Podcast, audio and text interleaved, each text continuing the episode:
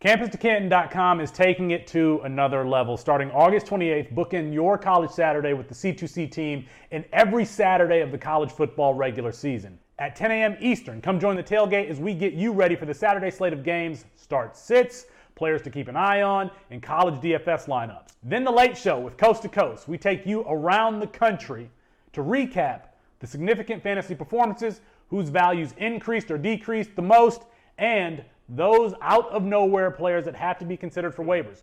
Do this right now. Go to the Campus to Canton YouTube page. That's Campus, the number two, Canton, and subscribe. Turn on notifications. You don't want to miss what we have going on. The tailgate in the morning, coast to coast to tuck you in at night. CampusToCanton.com has you covered for the most anticipated college football season ever. Go, do it now. Go to the YouTube page and subscribe.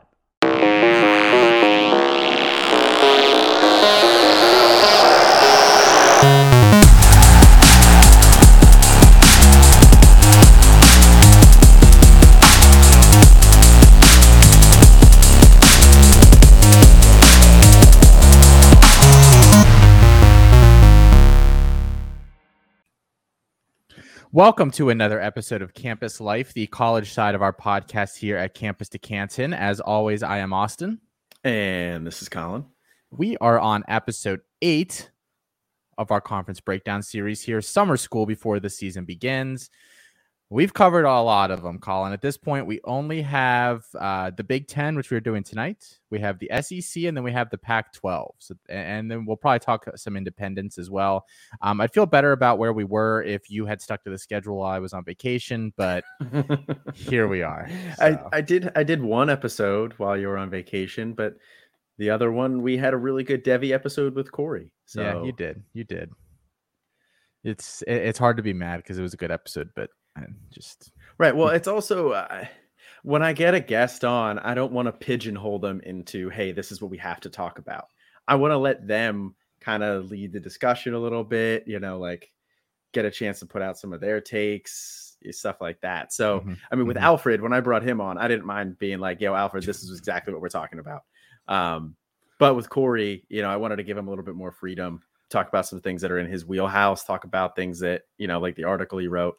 So that's why we went off script. Uh, okay. Okay. Well, just making my life more difficult down the road here, but here we go.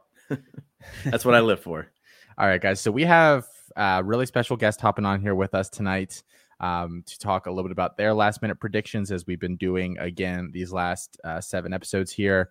Um, a lot of news. We're gonna we're gonna go through some of it in depth, and then work there's just so much that we're doing just a quick hits tonight for some of these. Like I have a list of them that probably weren't important enough to get their own three to five minutes from the two of us, but should still be something that you're paying attention to.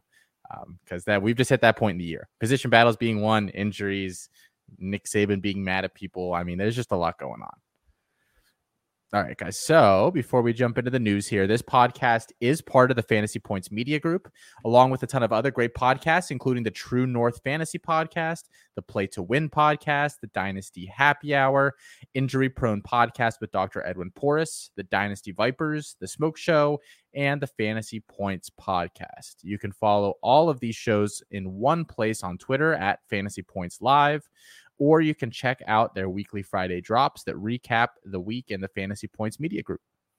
Alrighty, so hopping into some news here. As we said earlier, Nick Saban is angry. And you can say what else is new, but this time he has a target for his anger, and that is Jaleel Billingsley. We talked a few weeks ago about um, you know Billingsley not being a practice, being on uh, a little bit of the uh, the the the poop list there uh, for Nick Saban. Well, now he is really in some trouble. Um, he is way down the depth chart at this point, and when asked about it recently, Nick Saban said the following: "Well, that's up to him. That's not up to me. He knows what he's supposed to do in practice." He knows what he's supposed to do. You know, this is not a democracy. Everybody doesn't get to do what they want to do. Everybody doesn't get to do what they feel like doing. You've got to buy in and do what you're supposed to do to be a part of the team and do the things you need to do in practice every day. That includes a sense of urgency, playing fast, executing, doing your job. It's a privilege for everybody to go out there and be able to create value for yourself. And we have scouts at practice every day. So everybody thinks it's just about playing in a game, but that's not. It's not just about playing in the game. They watch practice film. They watch guys every day. You guys on ESPN, you evaluate what happens in the game, but they evaluate what happens every day. Um, that doesn't sound great for Joe Billingsley. um, he's just a total fade now, right? I I don't I don't want to touch that kid anymore. Yeah, yeah, that's tough. Um, I, I mean, I know we talked about a little bit before the last time this the story surfaced. So, like, you know, he's not somebody that I have a lot of. Uh, he's not somebody that I have any of, just because of the range he was going. But at this point, yeah, it's it's hard to to take him anywhere, and if you have him, you got to sell him. Um, I mean, shocker the uh, the Nictator says it's not a democracy. I loved that line in there. That was yes, perfect. it was so perfect. it was. um, but I mean, he he has a good point, and you know, it, like we talked about last time, if if you end up in Nick Saban's doghouse, it's tough to get out.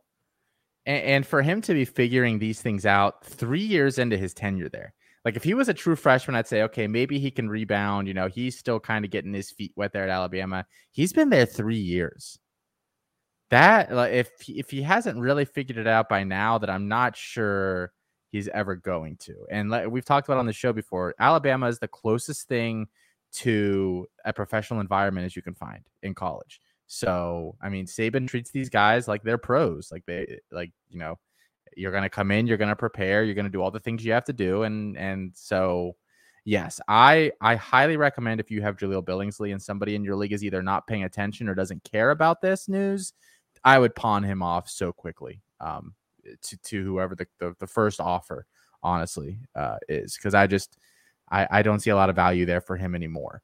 Um, now, give me some waiver money in, for him at this yeah, point. To yeah, be honest with you, yes, yes.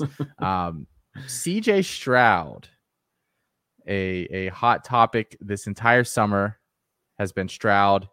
Uh, Kyle McCord, their battle for the QB one spot there at Ohio State. It is official official official that CJ Stroud will be the starting quarterback for Ohio State on opening day, barring an injury between now and then.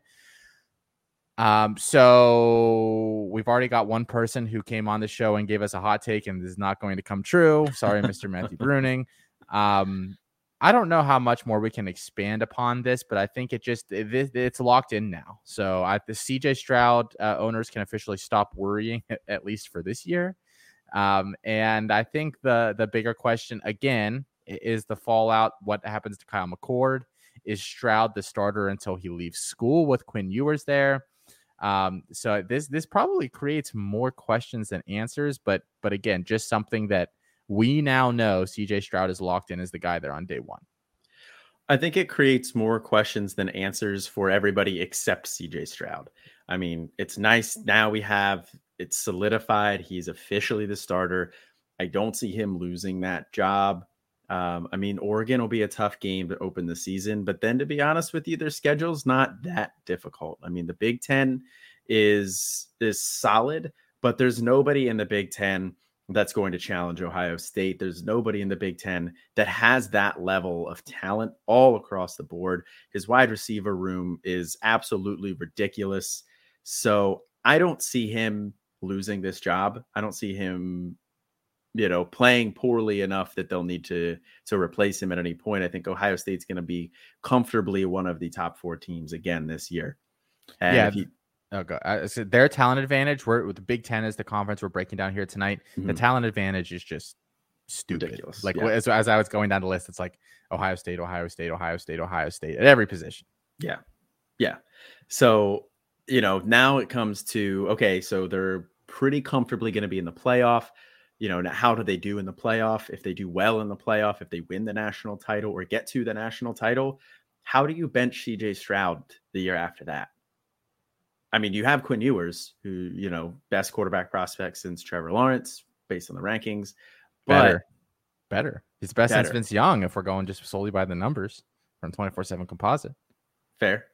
Um, excellent recruit and you know, I don't. So I don't know how you bench CJ Stroud after a year like that. So that's going to open up some questions about Quinn Ewers' status. But I don't see them turning away from CJ Stroud even going to next year, as long as he performs like we expect him to perform. if we have a, a Ewers transfer watch next offseason, just kill me now. I really can't talk this about is, this no, job for an entire another offseason. That's that's all it's all content for us. Uh, Constant. We, we will always have content. Oh, okay. It's job Fine. security. Fine. If we have to, uh, then we will talk about it. All right. Last piece of key news here, guys, before we hit into some of the quick hits. And I think this is an interesting one. I, I didn't realize this. I had not heard about this. Uh, uh, but this is not like the last day or two news this happened. I think this happened a few days ago or like a week or so ago. Um, Jalen McMillan, uh, one of Colin's favorite guys here, uh, uh, second year guy at Washington, recently had surgery on his hand. And it sounds like he's going to be out at least to start the season. Um, they had a scrimmage this past weekend um, which kind of uh, shook out a couple things. It sounds like Dylan Morris is the QB one there, and and he got he looked supposedly very solid at the scrimmage. Um, Patrick O'Brien has been injured, so it sounds like Sam Huard may be the QB two there. So that's intriguing news uh, for Sam Huard uh, truthers. Um, but now with McMillan out, I think there's some questions as to what that receiving corps is going to look like around Morris. Um, so Colin, who benefits the most? Is it is it Odunze? Is it tight end Cade Otton? What are we talking here? So I wrote the Pac-12 North preview, um, and I so I knew he I knew McMillan was injured. I did not see that he had surgery. Um, so that obviously is very intriguing. I did not know he was going to be out for the uh, the start of the season here. I'm gonna have to go look that up. Uh, I'll have to edit that article before we get that out because that was slated to go out. I think like tomorrow or or very very soon. Um, so I'll have to edit that probably tonight. But um, I mean, McMillan was drawing some buzz in camp. He was working with the first team there, so that's opening up a role on the first team. Um, definitely stock up for Odunze. I think he was a guy, and I touch on it in the article. I think he's a guy who was underrated as it is, because as big of a fan of McMillan as I am, um, I mean, Odunze and McMillan were both freshmen last year. They didn't, neither of them really did much, but Odunze did outproduce him. Uh, it's like he had six catches, I believe, and McMillan had one catch and two rush attempts. So not a huge sample size, but Odunze did outproduce him by a, a little bit there. So a stock up for him. Cade Otton, I think, was always going to be probably the leading candidate to lead that room in receptions, probably touchdowns as well. Maybe not receiving yards, just the nature of a tight end position. Uh, but now with other, with an, a potentially opening role in the starting lineup there, um, I, I, think um, Jabez Tinae, the the freshman that they're bringing in this year, a guy to keep an eye on there because um, they did have a mass like exodus of wide receivers this offseason. Now they brought in a couple other guys. Um, they brought in um, so from Michigan. Can't remember who it is. Um, it's not Cornelius Johnson, I don't think. It was one of those guys. They brought him in. He's a guy that would be interested to keep an eye. Oh, Giles Jackson. That's who it was. Um, Giles Jackson will be a guy to keep an eye on there as well. Although I haven't heard too much about him. Um, but then you know, I put the answer to this on the show sheet, right? Yes, I'm getting there. Okay, okay, just making sure because you're naming all these guys that I would never roster in a bajillion years. you're not going to uh, roster Jabez Tinae. I have Tinae in a couple spots, but it's like borderline as to whether he actually needs to be rostered in leagues or not. I have him in a league where we have two 45 man rosters and you can't replicate like a guy on either roster. So the, the pool was, was a little deeper that I had to choose from there. Uh, that actually might be the only spot I have him. Fair enough. Uh, but and then Taj Davis. Um, uh, the, the guy Austin wants me to talk about. There here. you go. There you go. Taj Davis had a big day at the recent scrimmage, um, going for 12 for 183. So it looks like he may also be in the running there for that wide that opening in the starting lineup. Dylan Morris seems to really like him, and the staff seems to really like him. He's a second year kid, I believe. He was in the 2019 recruiting class, um, 6'1, 200 ish. Um, not super special athletically, but not not a bum in that right either. Um, but yeah, I mean, 12 for 183. He out he out caught like all those guys by by quite a bit. Um, so I, I would suspect that he gets a bump to start off the year. Again, I don't think he's worth rostering unless you're in some weird super deep league or you know power five only or something like that. but I'd go and click that little star next to him on Fantrax, right, and let him sit in that watch list, see see what uh what shakes out there. Right. I think with with the Washington offense, the biggest thing is their pace is so slow. It's hard for them to support a lot of fantasy options. Um, so I, yeah, big I day like, in the scrimmage, but we'll see. I, I like barely want to. I don't want their quarterback. I don't want. They're two. To, they're two top young wide receivers and their tight end are the only guys that I want on yep. that team. I don't care about the running back really. Yep. That that's an indictment. I don't care about the quarterback. Like I, boring offense. I, I hate watching them, but they have such a soft schedule this year too that I think that's something to monitor. Um, not that they're going to be rolling teams like 55 to nothing, but uh, it's right. it's soft. it's really really soft. All right, guys, quick hits here for the night. We actually have a bunch of these. They're going to 30 seconds to a minute probably on most of these maybe a little bit longer on some depending on on what we got going on here. The first one we, we've kind of covered this before but it seems like it's finally official. They, they've said that raheem sanders is the rb2 behind Trelon smith there for arkansas and that he should see consistent touches as part of the weekly offensive game plan there. And smith has been dealing with a toe issue i believe this this preseason. So he's a little he's a little banged up. I think if something were to happen to him, that Raheem Sanders would take on that starting role. What it really sounds like to me. Yeah, that's a. Uh, it's kind of confirms a little bit what we were expecting with him, but again, that just kind of solidifies and makes you feel a lot better about where you were drafting him. Because I know you have him in a lot of places. Yeah. I have him in a lot of places as well. Um, he's a guy that I like a lot, so it makes you just feel better about where you took him. Yes, yes. Um, there, there's a lesson there. Find the really big athletes that suit that enroll early and then destroy it in spring. Those are really good and bets. get nicknamed Rocket. Th- those are really good bets, guys. Just just saying, just saying. Um, next, uh, Joey Gatewood, who we talked about a couple times recently, transferred to UCF. I would have thought he'd learned that he didn't want to play under Gus Malzahn the first time, but apparently he is he is he just wants to, wants to go there and be disappointed again. So he is at UCF. Can't play this year, but maybe the guy after um after what's his name? Gabriel. Gabriel. Thank you. Dillon Gabriel leaves. Um, yeah, maybe. Uh, I mean, I think Gatewood kind of fits what UCF or what Malzahn tries to do with quarterbacks. I mean, he just he likes athletic quarterbacks who run. Um, I mean, he took a corner and converted him to quarterback in Nick Marshall uh, when he was at Auburn, and they're not bringing in an actual quarterback in next year's class. Um, they're bringing in a run, ever like a player that everybody else wants at running back, and they're going to try to convert him to quarterback. At least that's the way it stands right now. And I cannot remember what his name is, but um, that that kid that literally nobody else is recruiting as a quarterback yes. except yes. for Gus Malzahn. Yes, who has a shitty track record with these guys. Freaking amazing. Yes, freaking amazing. so because this guy does not actually play quarterback, he's going to take a little bit of time to develop. So I think Gatewood is likely to be the starter there next year. Now, how much we want him, how productive he'll be, I don't know. This is also assuming that Dillon Gabriel leaves, which is not a foregone right, conclusion necessarily. Uh, I believe the other guy's name is his last name is Castellanos, I believe. Sounds about right. But I do not remember the first name. But yes, I saw, I was talking to somebody. Somebody asked me about him, and they were like, "Yeah, no one wants him as a quarterback except for Malzahn. I was like, oh my God, we all know how this is going to play out. Okay. Number three, and I think this is a really intriguing story. I, I'd heard some whispers about it about a month or so ago, but it sounds like Brandon Thomas, who nobody had heard of before a month ago, is trending to be the starting running back at Memphis this year over a couple of other options.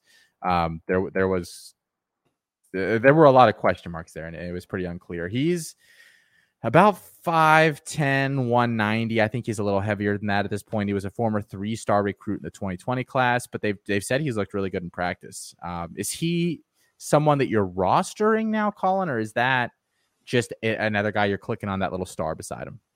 No, I think I would roster him at this point, to be honest with you. Um, assuming he does get the the the job there as the the running back one there. As I mean, it's not official yet, but it's looking like he will be. But even with Mike Norvell gone, uh, you know, they kept a lot of the the offensive staff there the same. So I think they're going to run something similar to that. So I do still want the Memphis running back. Um, you know, and people were rostering Rodrigues Clark. I have him in a couple places. people were rostering, um, you know, going after JP Martin, the freshman coming in this year, um, Asa Martin as well. Nobody was really going after Brandon Thomas. I wasn't. I like you said, you know, I, I had to Google him a month ago and figure out who he was. Um, yeah. So yeah, he's a guy that I would go after. And he's a prime candidate for people that had Cam Porter. Yes, who's out for the year with a knee injury now at Northwestern. For um, uh, for people that had uh, Kobe Lewis, mm-hmm.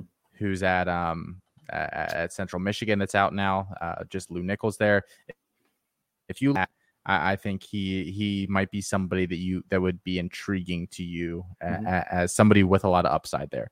Uh, yeah. Fourth on the list here, and we're going to talk about him a little bit later here tonight. Tayon Fleet Davis sounds like he is going to be the starting running back at Maryland this year.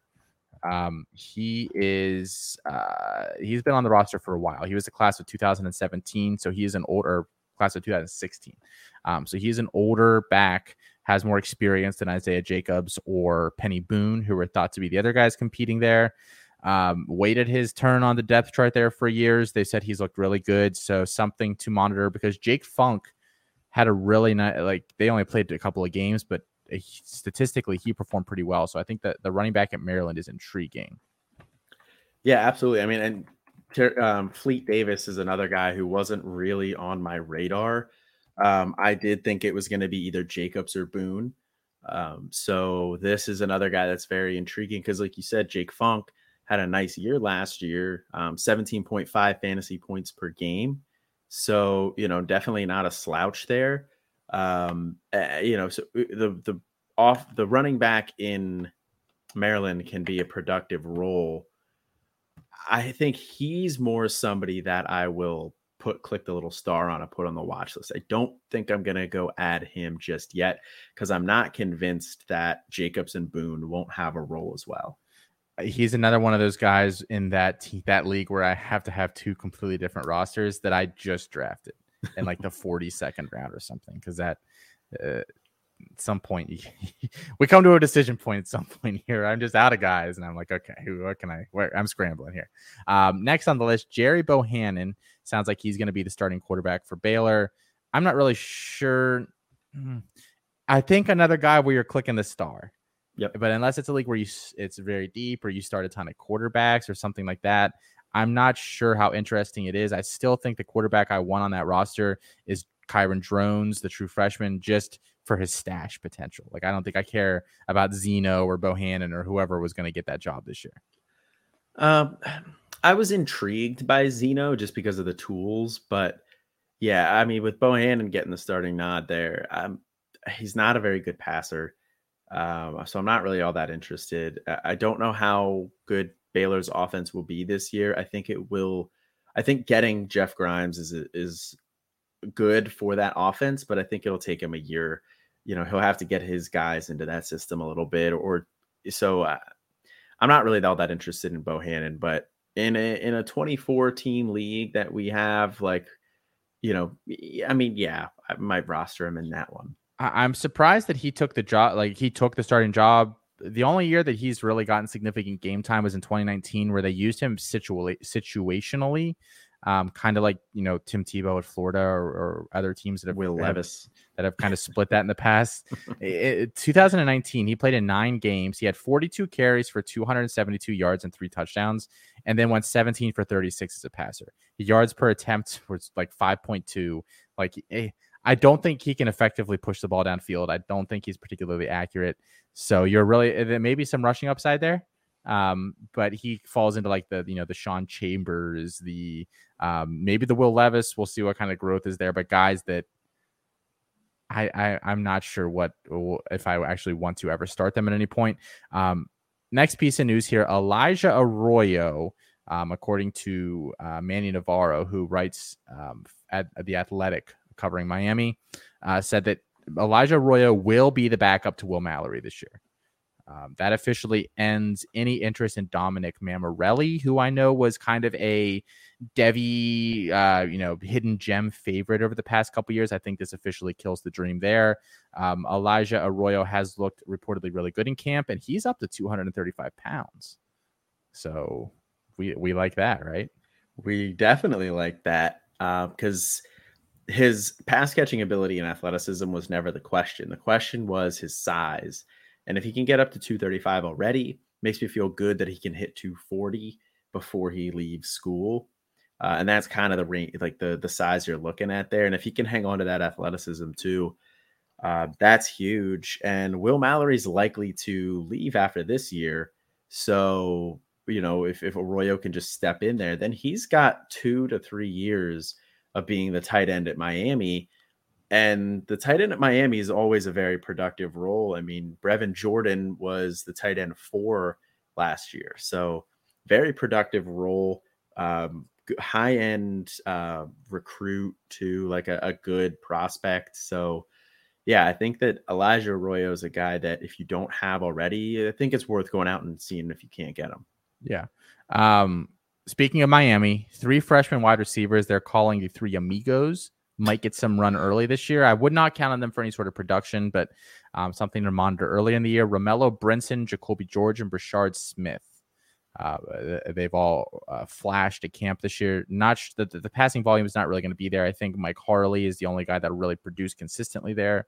Um, but just three names to again click that little star and wait and see if anything shakes out there. And then the last piece of news: Juju McDowell, who is a true freshman at South Carolina, running back, has been getting like the coaches just cannot stop talking about him. It's a very crowded backfield. I he's not going to play again. Click the star. Do not roster. He's 5'9", 177, but they've said that he plays much bigger than his size, um, and, and, so he should be an intriguing uh, option here.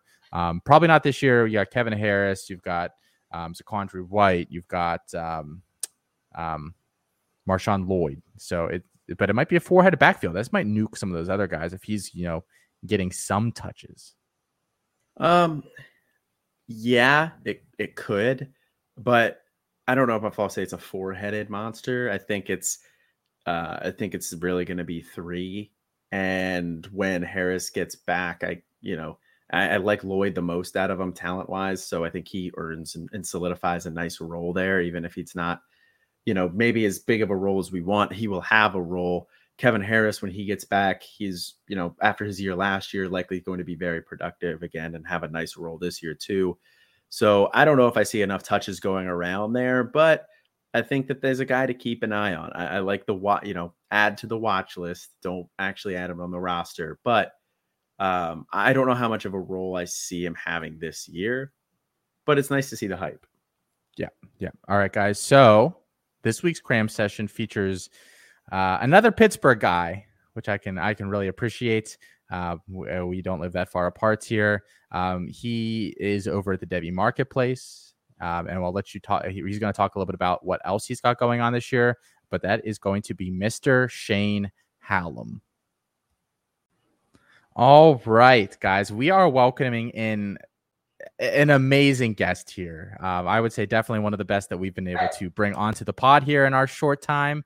Um, he is the managing partner of Draft Countdown, which we're going to talk about a little bit in a moment here. Um, he also, you might know him as a co host of the Devy Marketplace with Kane Fassell, and that is Mr. Shane Hallam. Shane, welcome to the show. Thank you so much for giving us a little bit of your time here tonight. Oh, absolutely. I look, I appreciate you guys having me. I enjoy a lot of what you do and listen to a lot of what you do. So it's it's really my pleasure to be here. Yeah, we we I mean you and I play in a bunch of Devy leagues together, uh, C2C leagues. Uh, I don't know if Collins in any anything with you as well, but I mean we One. We interact probably daily, whether it's you know just hey it's your pick or something. But but uh, it's been a lot of fun uh, getting to know you a little more here over the past uh, year or so. Yeah, like it's fun. I've you know I'm I'm relatively new to to C2C. I've played college fantasy before. I've played you know Devy and uh, last year is my first year jumping in. So I feel like this year I have a much much better handle, and I've been listening to uh, you you two and others uh, uh at that C2C, and and you know I feel like I'm getting better. So yeah, it's it's uh it's it's been a, ton of fun. Been a ton of fun doing these leagues with everyone. That's why you're always sniping me. I knew it. yeah, I knew you were listening. I caught you finally. All right, Shane. So I know we we talked. We just mentioned a second ago draft countdown. This is something that you guys have really been building up to here. Tell us a little bit about it, and when does it go live? So it is one of the oldest NFL draft websites on the internet. Uh, Scott Wright, a good friend, started it in 1997. Was on the internet. So this is like AOL days of the internet. Um, and you know he, he he's stepping away and doing uh, some other projects. So I'm part of the team. Me and Brian Basarge are going to be managing partners and bring the NFL draft site back. I think um, right now you know, there's a lot of content out there. I think a lot, especially fantasy content, but the NFL draft content's kind of gone down a little bit. I'd even say that you know people really focused a lot on, on the the fantasy aspect. So I'm excited to bring that back, and um, you know, we're we're relaunching. Uh, you know, we're recording this Sunday night. We relaunch August 23rd at, at 10 a.m. So uh, I've been working. We're gonna kick off with like 70 articles. I, I'm gonna have a seven round 2022 mock, a seven round 2023 mock, a three round 2024 mock in rankings, positional, and big board for all three years. So that's uh, that's what I've been working on for for months now. Wow. Wow. Both of our jaws just dropped when you just said a full seven round 2023 mock and man. a three round 20. Oh my man, I that that is impressive. That's um, incredible. And I have 70 articles else. too. That's where you, that's where you had my jaw drop first, and then it just kept getting lower and lower. Look, look, I, I counted each positional rank as an article, so it just sounds really good though. So I just gotta keep still, yeah. That's I still a it. lot of content um, right at launch. I mean, I'm on the site right now. You have that nice countdown on timer on there. You know, it gets the heart racing a little bit. Yeah, look, and of course we're gonna we're gonna have the classic countdown timer to the NFL draft. So we'll be 248 days, uh, 23 hours and counting. But who? But who's counting it? Yeah, right. nobody. Nobody. You just you just happen to know that. All right, Shane. So we've been having everybody come on and answer three crucial last minute questions here for us. Uh, one player that you think is going to help their stock the most this year. One player that's going to hurt their stock the most this year, and then your hottest take for the 2021 college football season. Uh, we it with the player that'll help themselves. Who you got? This is a player that Kane and I have talked about a lot on our podcast on Devy Marketplace, and I'm excited to see him start this year. And I think he's going to become um, a, a, name that is going to be in the first round of the 2023 draft, and that's Haynes King, quarterback at Texas A&M. I really liked his profile coming out of high school. Thought he had that talent. We knew it would sit one year before behind Kellen Mond. You know, and Haynes King, I think, has a little bit of what you need in the NFL. He has the mobility. He's not, you know, a runner, but he has the mobility. He can, he can probably run for, you know, a couple hundred yards. Um, has a good arm, and I think is in a system that really works for his skill set. Um, so, you know, a smart player in, in Haynes King, who I think is going to really has a good structure around him, right? To come in uh, as a redshirt freshman, and he has you know a high end running back in Isaiah Spiller. He has we know he has talented young receivers. The offensive line is the top guard in the 2022 class. Um, a good defense. So I think all those things combined is really going to help him put up some good stats and showcase some of the talent that I think is going to put him up into that Bryce Young, uh, DJ Uiagalelei category uh, as a quarterback that we're talking about. You know, maybe a guy that can develop into a high end first round pick. Yeah, I like Haynes King a lot. Um, I was I, I liked him a lot coming out last year. I thought he was going to a really good situation there too, where he could sit behind Mond for a year um, and learn. And I, I, think there's some similarities in their game as well. So I think you you brought up a really nice point. I think he translates to that offense really well. Um, so he's a guy that I think is going to have a nice rise this year as well. I like that. What um so I know a lot of people kind of lumped him and Hudson Card together last year, Shane. You like King more and and why why do you like him a little bit more?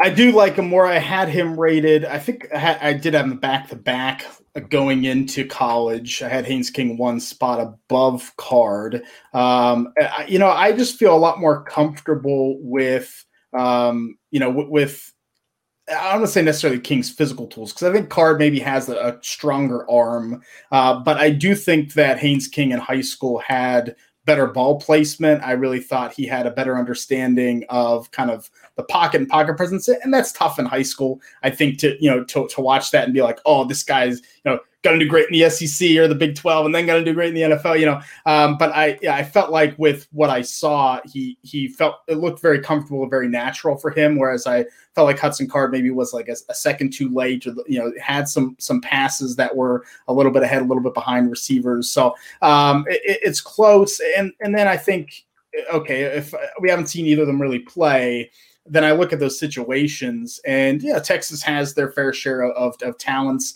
um, but and and Steve Sarkisian going there, but I do think Texas A&M, you know, being you're in that system, and, and like Colin said, kind of that fit. Uh, that's why I, I think I like Haynes King uh, definitely a step more um, and feel confident in that.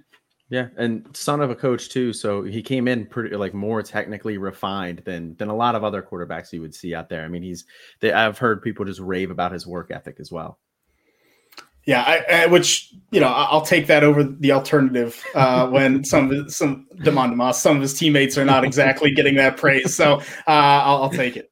Absolutely. Um, so uh, conversely, here, who's somebody you think will hurt their stock the most this year? I think the name that a lot of people have high that I don't a I don't really think there's a reason for it is is John Metchie, the receiver from Alabama. Um, I just I just don't think he's that good. And I think everyone has seen the Alabama receivers go first round of the NFL and have that progression. They recruit really well. And so I think that's kind of coloring people's, you know, those rose colored glasses are going on for John Metchie. Like he, he's had some plays that he's made that I've said, oh, you know, there there's some talent there.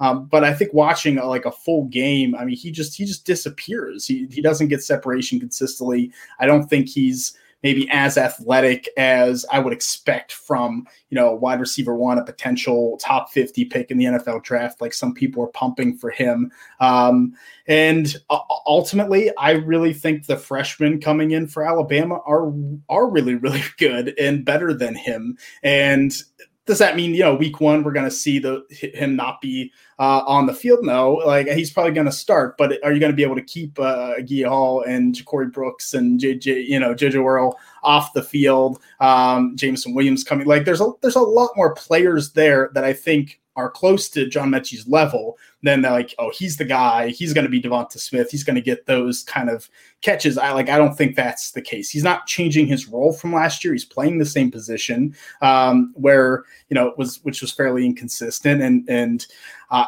I just think he's if if he ends the season as the third best receiver on that team, you know his stock's going to go way down. Like people aren't going to be talking about him as a top 50 pick anymore. Um, and, you know maybe being at alabama maybe having some athletic ability can still get him drafted. But uh, i ultimately think he's more of a day three pick in the nfl draft closer to that than round one. So do you do you think he leads them in receiving then this year or no? Like you don't think that happens? I do not. I think okay. i think i think it'll be close because of early production. I think when we when we go back, eh, you know, when we look at those final numbers, it'll probably look decent. But I think maybe you know we look at like the last five weeks or the playoffs, uh, you know, things like that. Um, I think he's going to really fall off once these freshmen get adjusted and show that they have to be on the field because they're better. Um, and uh, honestly, Alabama's offense might not be that great.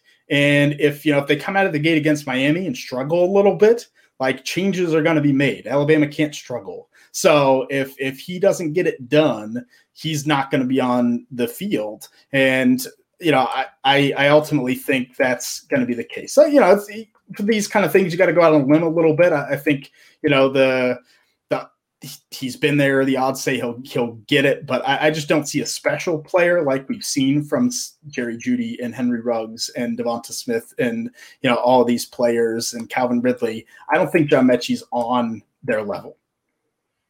Yeah, I mean, the, you brought up a great point. There's a lot of turnover on that offense, um, you know, from last year. There's a lot of production that's gone, so we don't know exactly how well they're going to start out the beginning of the year here. So, and they bring in those three very, very, very talented wide receivers. Um, those three wide receivers were three of my top four in this class.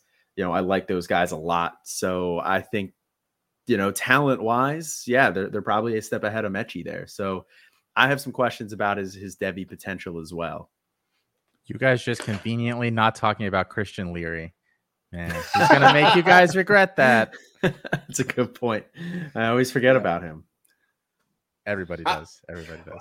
But the fact that we can talk about six or seven Alabama receivers, you know, is a testament that like maybe this will be more of a competition as the year goes on than a lot of people are giving it credit for. Yeah, yeah. Um, I, I he struggled a lot at the end of last year. He also supposedly had an in, lower body injury.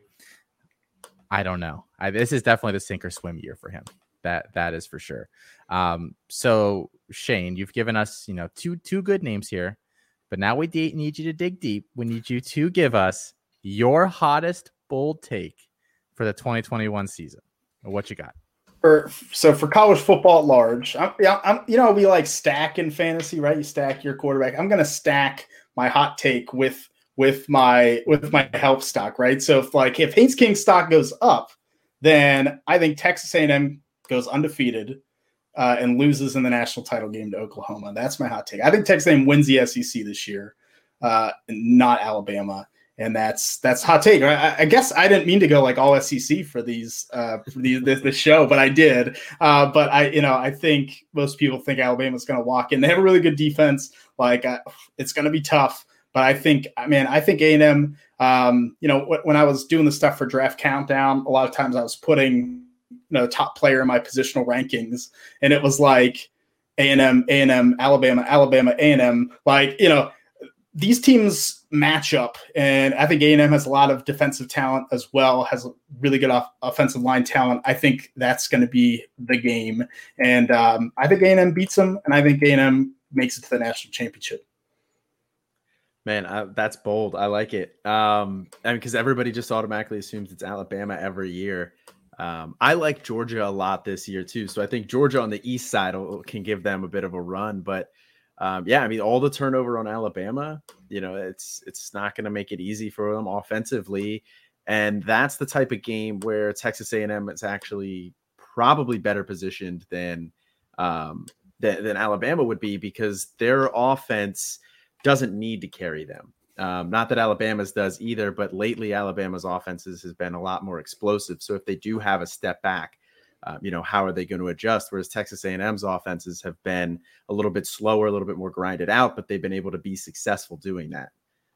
I think it's just really interesting, uh, as you said. You know, A&M's bringing back a lot of th- these this high. And Marvin Leal's probably the top defensive lineman um, for next year in terms of interior D line, and like Alabama's going to have maybe two first round linebackers. So, so, like I think that's there, but um, you know, when I look at Alabama's secondary is where I really have questions. Uh, you know, I, I think when we saw Matt Corral in Mississippi do what they did to them, um, it exposed some weakness. I don't, you know, I think Malachi Moore is excellent. I think after that, I do think Alabama's weak in the back end. Whereas, you know, I think Texas A&M has, um, you know, has some high end corners. So I think that's going to be a way uh, to do it. You uh, and and maybe a guy like Haynes King probably is going to have to lead that charge. Uh, so if, I, if I'm putting my my money in, in his bank, like we might as well just just take it all the way. Haynes so King I, for Heisman. Yeah, yeah, yeah. Let's do it. Triple we, down. We, have had worse hot takes on this already. So. um, someone predicted Kyle McCord to win the Heisman. I bet you can guess who that was. His his dad. Might, as well, have been. I mean, might as well have been. Close. Yeah. Um, so I, I, you hit a hot take in that hot take that I feel like Colin did not ask you about. So it, eh, Oklahoma over like Clemson or Alabama or Ohio State or whoever, then too. That that's your second team there. Yeah, I, th- I think Oklahoma wins it all. I, I, I think that offense is going to be something else this year. Like I, I think with, with with Eric Gray and Kennedy Brooks, I think Rattler assuming Rattler develops, I think he has to get better. Um, you know, I think they, they have one of the best offensive tackles in college football. Um, the defense is going to be much improved, and they have just a bevy of receivers. Like I, I think Oklahoma is, and they, I think they have something to prove after this offseason and moving to the SEC, and people, you know, the Big 12 is going to be out to get them. Like, so, uh, yeah, it's probably too hot takey, right? To like not have Clemson or Ohio State or Alabama in the national championship, but um, a guy can dream to have a little bit of parity in, in college football. Well, he gave us two for the price of one, so yeah, I can I'll can appreciate it. that. Two takes there, yeah, yeah, for sure. Um, well, thank you so much again for coming on here with us, Shane. You know, fellow Pittsburgh guy. Uh, I appreciate you hopping on here with us. Um, again, guys, if you have not checked out Devy Marketplace, the podcast, they have a Patreon as well. Uh, go check both of those out. Uh, go check out Draft Countdown. Um, anything else uh, you want to leave for the people here, Shane, before we let you go? No, just you know, uh, hit me up on Twitter at Shane P Hallam, and if you um, you know, let me know what you think about Draft Countdown, and and I uh, hope hope people like it. Hope people check it out. I appreciate you both having me. I love love the show, and I love uh, everything that all of you are doing. So um, it's it's a, yeah, it's been it's been awesome. Oh, thank you, thank you, and I, I look forward to our many showdowns throughout this yes. year uh, across our many leagues together. Shane Hallam, again, thank you so much. Uh, and now on to the rest of the show. Oh, that was great having Shane on here. Um, you know, us Pittsburgh guys stick together. Um, and he gave us a nice, very SEC centric uh, predictions here, which would have been really nice like three episodes from now. But um, when we do the SEC, uh, but some interesting ones, especially Metchie there, because we had uh, John Lobb said he thought Metchie helps himself the most this year, right? Yeah, I, I love when we have two really smart people on, like John Lobb and like Shane Hallam, uh, who disagree about something, and then they bring both sides of it. I, I think that's fantastic. Like, I love when they do that. Um, like who do we have on? Um, I think it was Alfred and um, Corey P. Both talked Chris Olave. So uh, I, I, really like when we have two guys on. They disagree, both very smart. Bring the analysis here, and it presents both sides of the opinion.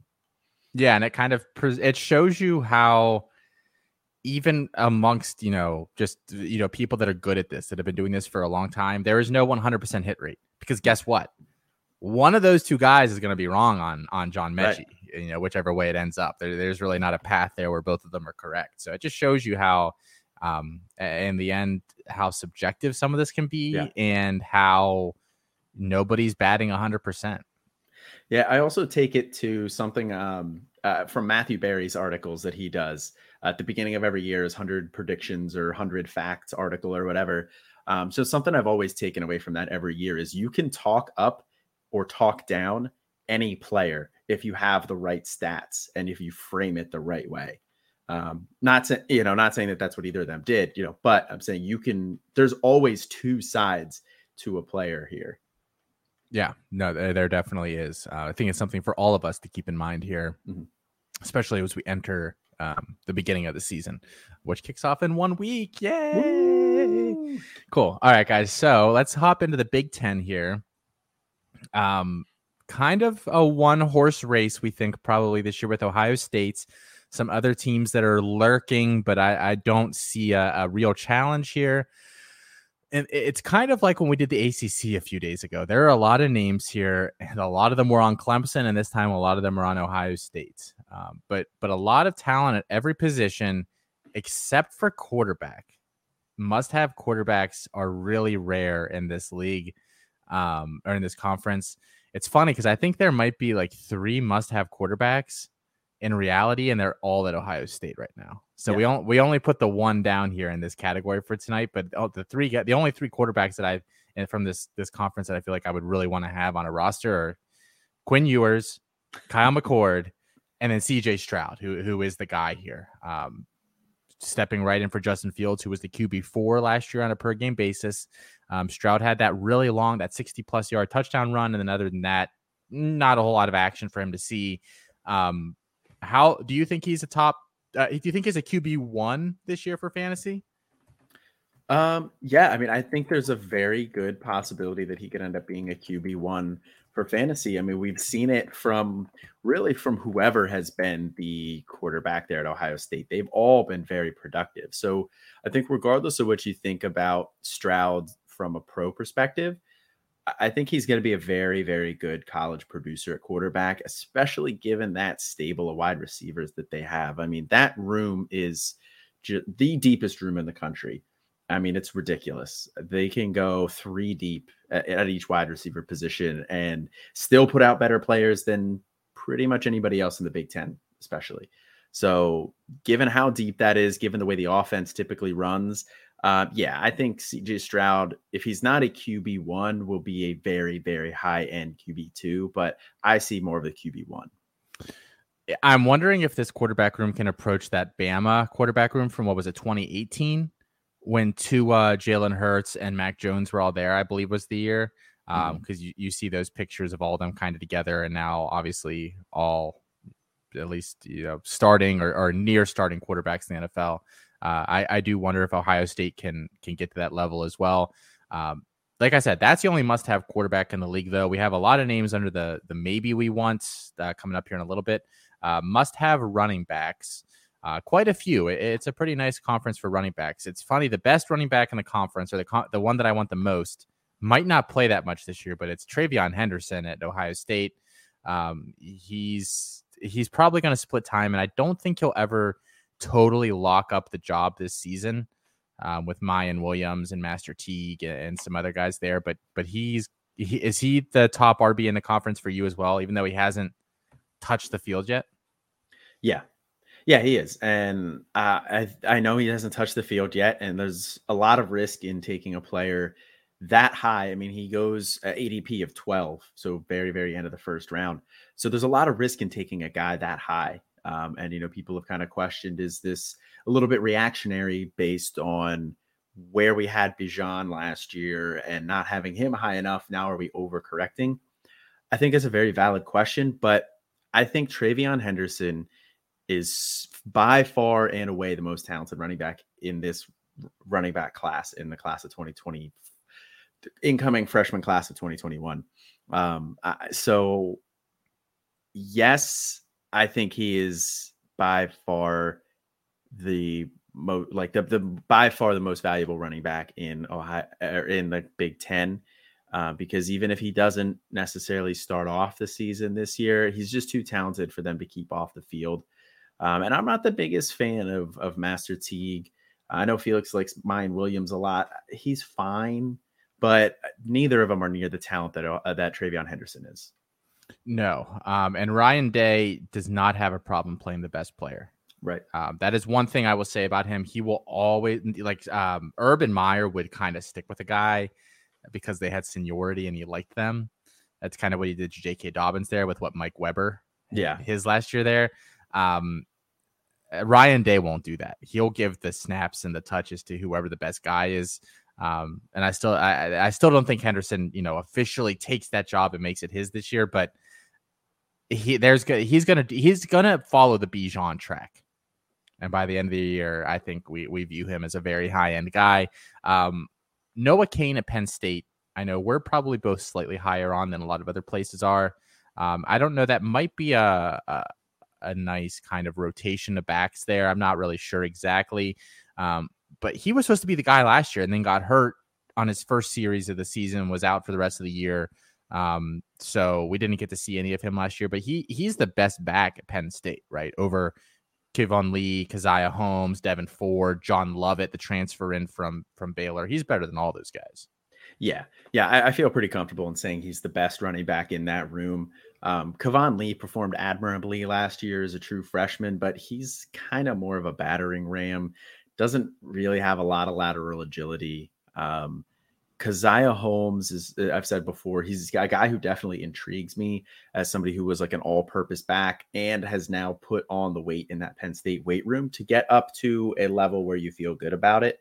So I'll be interested to see how he looks this year, but there hasn't been a ton of buzz about him um, coming out of Penn State right now. So I don't feel overly optimistic that he seizes any sort of an early season role anyway. So, you know, all things said there, I think Cain is the guy who's going to lead that backfield. He was expected to do it last year, got hurt, um, didn't do it in the spring because he didn't play, and he's back and he's now leading that room there.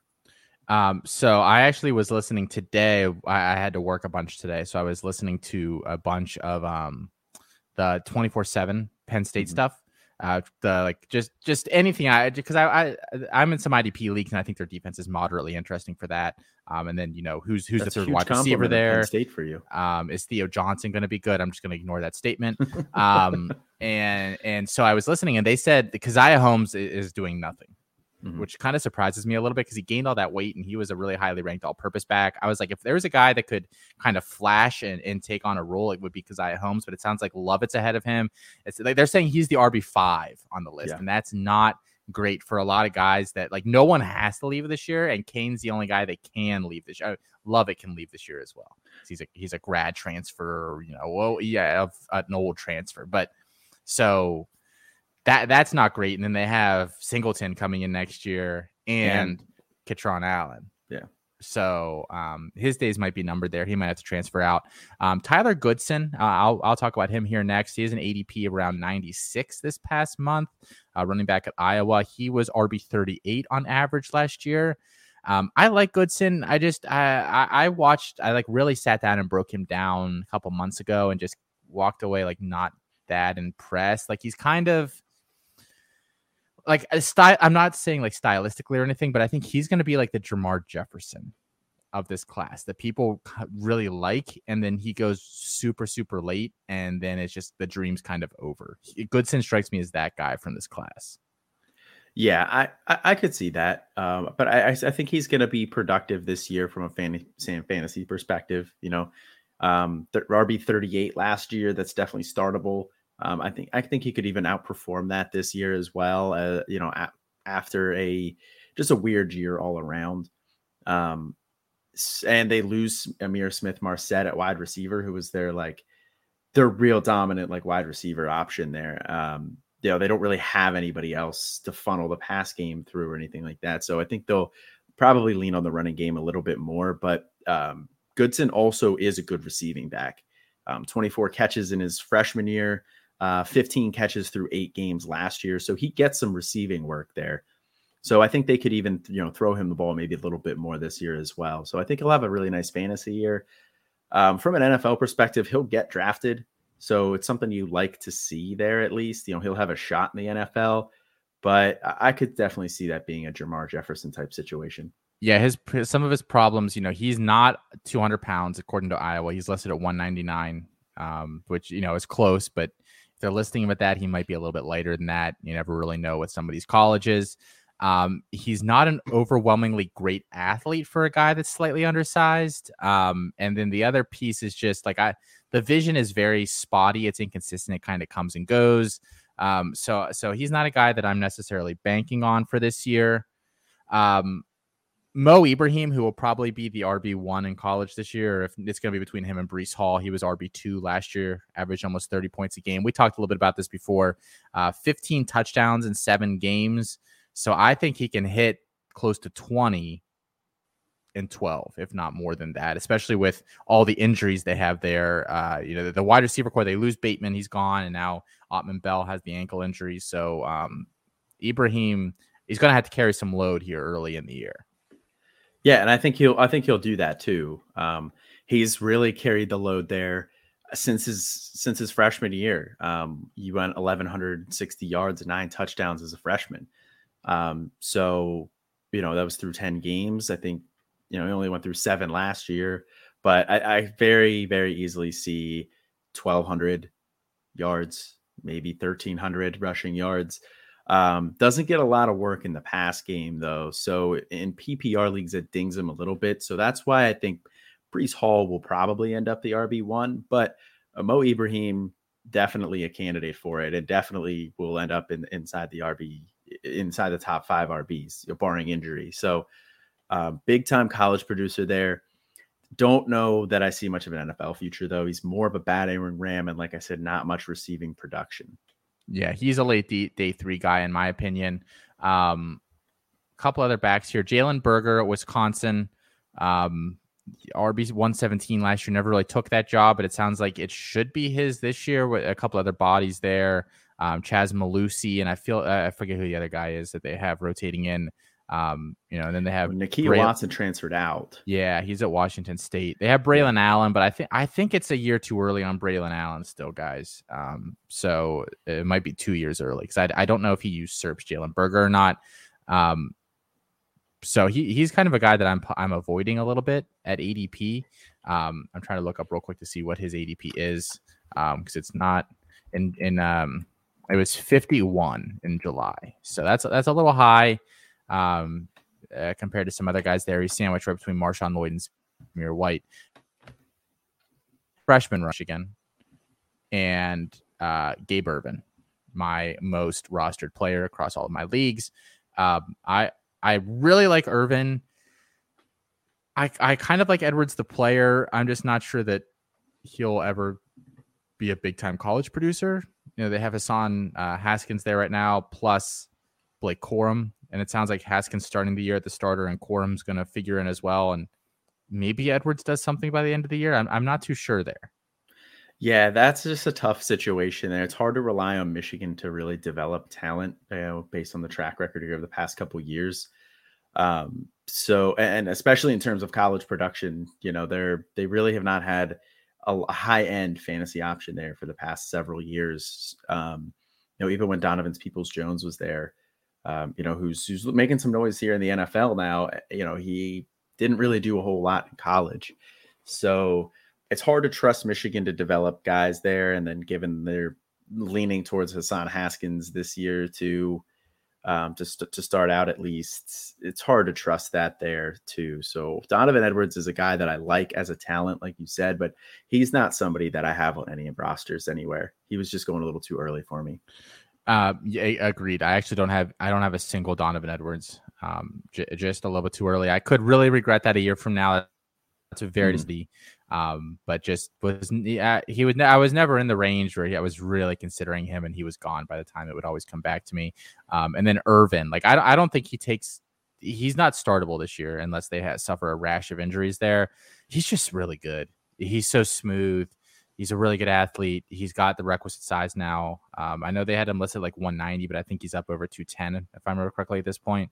Um, I just like him. I, I really, really like him, and I don't think Frost is going to hold him back because I don't think Frost is going to be there anymore. I'll be interested to see who the head coach is, but I, I, I can't get enough Gabe Ervin to be completely honest. I have I have him in nine out of eleven leagues, and it's really nine out of ten because that one league again I can't I can't roster him twice between the two rosters, so I had to make a decision. Um, so really, I have him in ninety percent of the places that he was available uh, for me to go get. I just I'm all in. I'm all in. I've not. He's the only guy that like I'm close to that level of exposure to. The value there was really good too, so that's what really helps, um, especially before you and Alfred really got on hyping him up. It was um, Alfred. Put his name first. Al- Alfred is the one that that said, "Hey, go watch this kid," and and he was right. Yeah, um, yeah. Before you guys started hyping him up, I mean, his ADP was, you know, very very low, um, and it was still within a good range. I just don't happen to have very much of him because, surprise, surprise, we are in a lot of leagues together, and you have him in 90% of leagues that you're in. So naturally, I do not have him. I think I have him in one spot, and it's not a league we're in together. I was going to say, is that the one league? I'll no. fight you for him. I will drive to Lancaster right now, and I will find you. Um, you cry. You'll you if it is that league, which I don't think it is, you will pry him from my cold dead fingers. Oh, fine. Um, yeah, he, he's had an ADP in July of 158. Um, and like some of the other running backs that are going around him, Byron Cardwell, Rachaad White, Jarek Broussard, um, who's this next guy? Kennedy Brooks, Jo'quavious Marks, Caleb Hood is there. Like I, I would have Ervin over all those guys by by a fairly decent margin. He really just is the guy that stands out in that range. Ty Chandler, Cameron People, Sean Tucker, Roy Roydell Williams. Like he just like he. You look at that list and he just stands out for me. Do you have uh, what his ADP was earlier in the offseason? Because I yeah, think he has a significant rise. If I, yeah. if I had to bet, I have. Like he was uh, probably in like the 300 range. Gabe Ervin, where are you, buddy? No. So he has been once he was 178 in February. And he hasn't been 178, 160, 172, 141, 141, 150. How many of those drafts did you take him in? Probably all of them. Like I, I like I said, I have them in nine out of ten, and I I, I participate in I think a healthy to, dose of. All right, Jarek, if you're listening to this, we need to get this ADP data, but we need to sort Austin out of it and see what his ADP is sans Austin. Well, Wally, Wally, and Ervin just wouldn't have an ADP then. they would just would it would be non-existent because uh, I those are just my two guys, man. I just uh, I, I really really like both of them. Um, okay, so that wraps up running must have running backs there. There's a lot of wide receivers too, we're kind of going to bunch some of these together just for ease of talking about them and just not be here for three hours as much as I'd like to be up past midnight here. Um, Garrett Wilson, Chris Olave at at Ohio State. I think we can group those two together. They were both basically wide receiver twos last year. You know, Wilson on a per game basis was wide receiver 25 and Olave was wide receiver 13. I I don't I I I kind of suspect those numbers might flip this year. I, I don't know that for sure, but I, I just suspect that that Wilson kind of becomes the guy. It's a new quarterback. It's not Fields there. They they play in very interchangeable roles though. They're both very versatile players. I saw somebody comparing Chris Olave to Dante Pettis today, and I think that that was not a very intelligent uh, comparison, except for the fact that the same size, down to the pound and you know inch height wise. But like I, I just Olave has a very well rounded skill set. He can beat you deep. He can win short. He can win intermediate. He can win inside. He can win outside. He can, you know, he, he's great along the sideline. He's great across the middle. Um, he's great in the red zone. He can he can get open there for a guy that's not, you know, six, he's six six foot one eighty six or something. I think he's he has a very well rounded skill set. I have a hard time ever seeing him as a true wide receiver one in the NFL, but I think we could see a a like Robert Woods esque type dynasty value. And I know Woods is like touched wide receiver one a couple times, so spare me the the technicalities, but you guys know what I mean. I don't think he'll ever hit that upper echelon, but he can be firmly in that second group for a very long time. Yeah, I, I mean, I think I, I think that it's likely to flip in college their their production this year, but I will say I don't know if I see either of those guys getting quite that high because of some of the other guys we'll talk about a little bit later. I, I, I like Olave. I like Wilson. I think they're both very good players, um, and I think they will be productive this year. But there's just so many mouths to feed in that offense that if a defense tries to take one guy away, like it, you just go to the other guy. It, like they can just go wherever they want. They can just throw to whoever is open. Um, you know, maybe Olave ends up being kind of like the go-to guy if there is a situation where Ohio State's in crunch time, but I don't know if there will be um, based on the schedule that they play in the regular season. Maybe it'll come in the playoffs, but yeah, I'm I'm with you there as far as Olave probably never being a wide receiver one. Now, I the only thing the only caveat I'll say with that is how many people would have expected Justin Jefferson to be a wide receiver one. I'm not comparing them you, me, me, you, you, me, me, you, you, me. That we both we both had him very highly rated last year, correct? Yes. yes. We did. Yes, we did. I, I, will be honest. I didn't know if I would. I didn't know if I would see him as a wide receiver one in the uh, like for fantasy purposes in an NFL offense. Um, that was even higher than what I was projecting him for. So wow, that's soft. um. So so the only thing I'll say is. Uh, you know, I'm not ready to write Olave off on that in in general, but I do think it's not as likely. Um, Wilson has has some Stefon Diggs to his game. I, like I, I, I, he grows on me every time I kind of sit down and watch Ohio State's offense a little bit. And I haven't done like I, I think I have a report on him, but it's it's a it's a little old, and I I'm excited to dig into him after this year. I will I will push back a little bit because you just said that you think that CJ Stroud can be a quarterback one. Mm-hmm. So if he is, then I, th- you know, I, I don't buy the mouths to feed argument. I think those two guys still get fed the most, and then JSN has a nice amount of targets, and then there's a huge drop off after those three. I think that's that that's kind of going to be how the targets are distributed this year. I think they're going to run kind of like what Matt has talked about. They're going to kind of run hockey shifts with some of these guys. I think you know they'll have those top three wide receivers out there, but I think Marvin Harrison Jr I think Emeka Egbuka, even Julian Fleming to a certain extent, I think those guys are going to get a good amount of time this year. So yes, I think Chris or I think CJ Stroud can be a QB one, but I don't know if I see these wide receivers. I, I think you know wide res- lower end wide receiver twos um, for Wilson and Olave, and then maybe a high end wide receiver three for JSN. I mean, JSN last year only had ten catches through seven games he's going to have a much more significant role there. Yeah, I mean, and, and you Rucker know too. You Rucker know my love for Jazz. I mean, Ruckert, like, what does he average per? I, I have we have his stats. He's, it's it's actually lower than what you think it is. Oh no, it's not because I think it's super low. like, what does he had like twelve catches a year or something? Like he they just don't use the tight end in the passing game at all.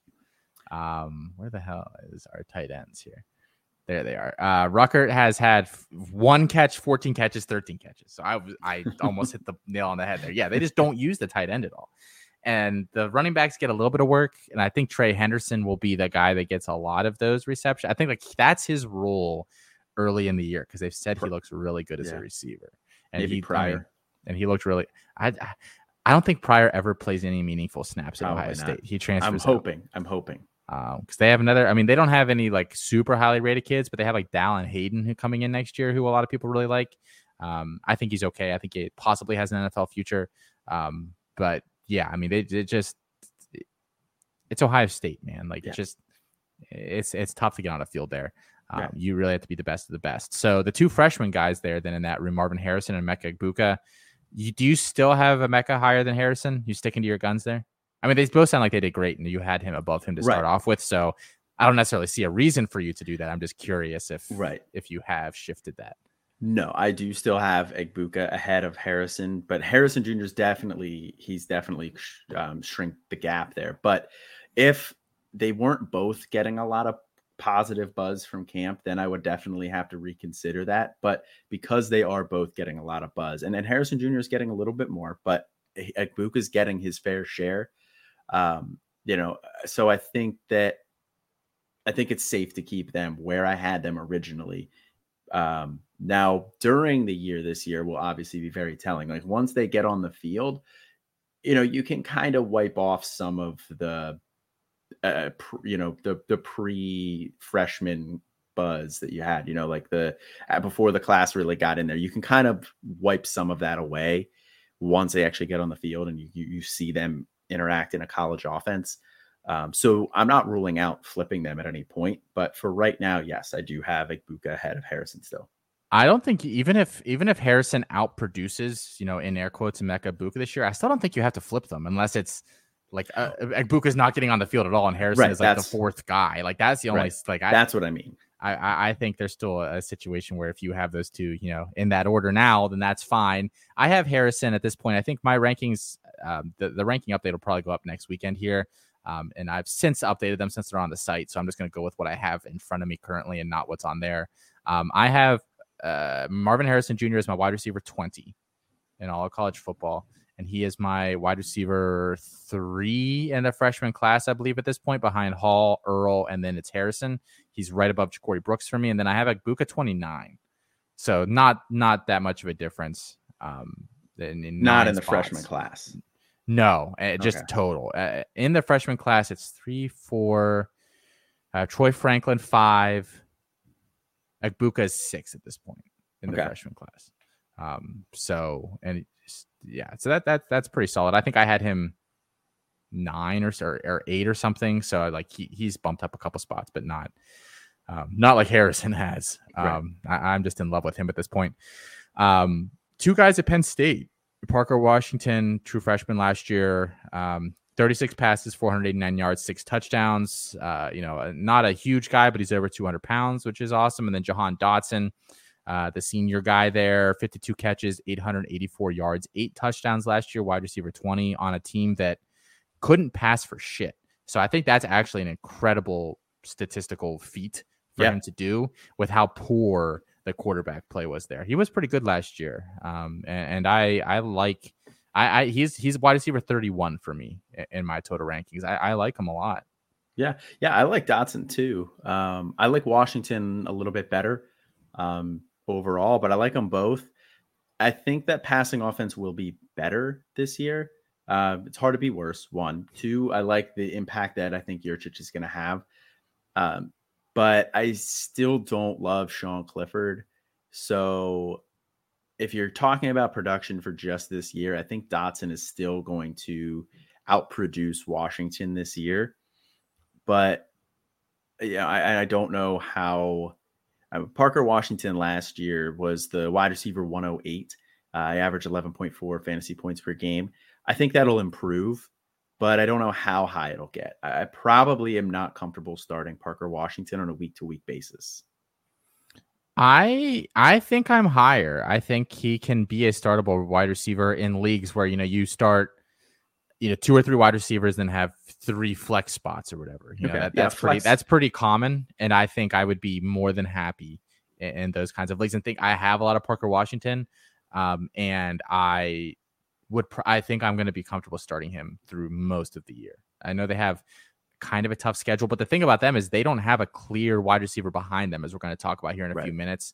Um, and I, I was listening to that those 24 seven pods today, and they were kind of trying to to flesh that out a little bit. And I don't think even they really came to a conclusion. I think the conclusion is you want the top two, Mhm. and then it's a guessing game about who comes in after that. Um, so Rakim Jarrett at Maryland is the next guy here. Um, didn't you know wide receiver 170 last year, but he had that huge game. Um, who was that against? You know who it was. You know who it was. I I do know who it was. It was Penn State. yeah. Go Rakim Jarrett. uh, became my favorite player ever when he torched them last year. I think that was just a sign of things to come. Obviously, not going to go for two hundo and, and two or three every week, but um, it's coming. Rakim Jarrett is coming. If you're, you know, it, winter is coming. Winter equals Rakim Jarrett. Um, he he is going to inevitably crush this year. Yeah, I like Rakim Jarrett a lot. Uh, and I think that that Maryland offense is going to run through him uh, and and Taulia for the most part. I mean, we'll touch on two other guys later there that I think will definitely have a role, uh, but I think it's Rakim Jarrett time. Um, and their running back situation is kind of up in the air. Like I don't love those guys. Like again, like we'll talk about a little bit later, but uh, yeah, it's it's Rakim Jarrett season. Yeah, it, it definitely is. David Bell at Purdue, wide receiver eight last year. Um, he's a first round pick in CFF drafts. He's a borderline first, second round pick in C2C startups. Um, he should, as long as he's healthy. We've already seen what happens when they, there's no Rondale there. We, we've seen that picture before. As a true freshman, he caught 86 passes for over a thousand yards and seven touchdowns without without Rondale there. You got to figure he's improved himself. That that's the baseline for him this year is probably that that that freshman stat line. So and even last year, like in six games, he was on pace to do better than that. He in six games he had 53 for 625 and eight. And that was with Rondale there for half of it or a little more. I think Rondale played four games, maybe. I I, think I so. could be wrong. Um, but so he should uh, my my all, my big hang up on him has never been that he's going to produce in college. My big hang up on him is that I'm just not super high on him as an NFL guy, at, at least as high as some as, as high as you are. For instance, I think you like him more as an NFL prospect than I do. Yeah, I, he is my wide receiver one in that class right now. Um, still, I, I like him a lot. Um, like we've talked about a couple times before, he doesn't really do anything elite except for I think like body control. Um, I think he has a, a like very very good body control, um, but he's not. He's not a high end athlete. I don't necessarily think you need to be, given some of these other guys that we're seeing do it at the NFL level. Dante Adams, um, Keenan Allen, DeAndre Hopkins wasn't even that high end. At like that, he didn't. DeAndre Hopkins didn't tear up the combine or anything like that. So, um, uh, but I think technically he is a very very solid wide receiver, and I, like I said, I love his body control too as well. I, he just always finds a way to make a catch through contact. It's it's it's always impressive. Yeah, I, I I agree with you. Like the only I, elite thing he does is is his body control. You know who he like? He's slightly bigger than this player, but stylistically, who I kind of compare him to, and I, he'll get better draft capital by by a, a decent amount. But he reminds me a lot of Tylan Wallace, like a guy that I'm not sure like he can win this way in college, and they win kind of similarly. You know, mostly boundary, mostly downfield, mostly contested catch. I'm not sh- sure we need I need to see growth in other areas from him. And I'm not saying that that's the only way he wins. You know, I know that sometimes they feed him a little underneath, but overwhelmingly, if you're watching Purdue, they were working Rondale underneath, and then they were working um, David Bell deeper. That was just the roles they played, and I don't see them shifting his role that much this year. I like I don't think Purdue is going to do any favors in that regard. So it's a lot of projection for him. We'll see if he can do it, but I mean, 6'2", 205. Uh, for what it's worth, I don't necessarily believe he's that tall. Um, we'll see when they weigh in at the combine what he actually weighs in at. I know I Mr. Conspiracy Theory over here with the heights and weights, but I, that's just kind of when I watch him. I, I don't think he looks that big. Um, couple more, two more names here, guys that are basically CFF probably. Well, I don't want to. I want to do my guy Chris Autman Bell like that, but I the ankle injury this year is concerning for his overall draft stock. Um, but Autman Bell and then Ty Fryfogle at Indiana, uh, two guys that I'm not sure exactly where they go in the NFL draft. I really like Autman Bell, and I think Fryfogle is a solid college player. Um, but I, I still think they're probably must haves or guys that I would really like on my college rosters. Yeah, they're definitely guys I want on my college rosters. Um, Ty Fryfogle, I think he's. I've seen some people in NFL circles like him. He typically gets into like the top 10 wide receivers in the class. If the NFL really feels that way, he's going to get solid draft capital. I still don't necessarily know if I see it at an NFL level with him, but you know, that's definitely something to consider. Uh, but with Chris Autman Bell pre ankle injury, like I was definitely on board. I'm still on board here, but uh, you know, he's he's not as appealing anymore because I thought he was going to have a huge year here in, in college, and uh, he still very well might, but it's probably going to be delayed. Uh, you'll have to look at him more on a per game basis by the end of the year. I think he'll be okay in the NFL too. I think he'll get drafted. He'll have a role, uh, but I don't know how valuable he'll ever be for your NFL fantasy side. So, um, both of these guys are guys that are kind of they're they're fine. Um, I like Autman Bell, but like I said, that ankle injury hurts his appeal. Yeah. Um, tight ends, there's two of them that I put down as must haves here. And I think the tight ends in this conference, like you can kind of put them in some different orders, but the only two that I'm really itching to have on my teams are Theo Johnson, who is just an athletic freak at Penn State, and I I generally trust Penn State to do something with those guys, especially at you know tight end. They have a very good track record over the past several years with you know Gesicki and Freiermuth and um, who was before Gesicki? There was somebody else. Jesse too. James. Yeah, Jesse James. So I mean, um, quite a few guys that they've cranked out recently. And Thomas Fidone, I put as a must-have in Nebraska.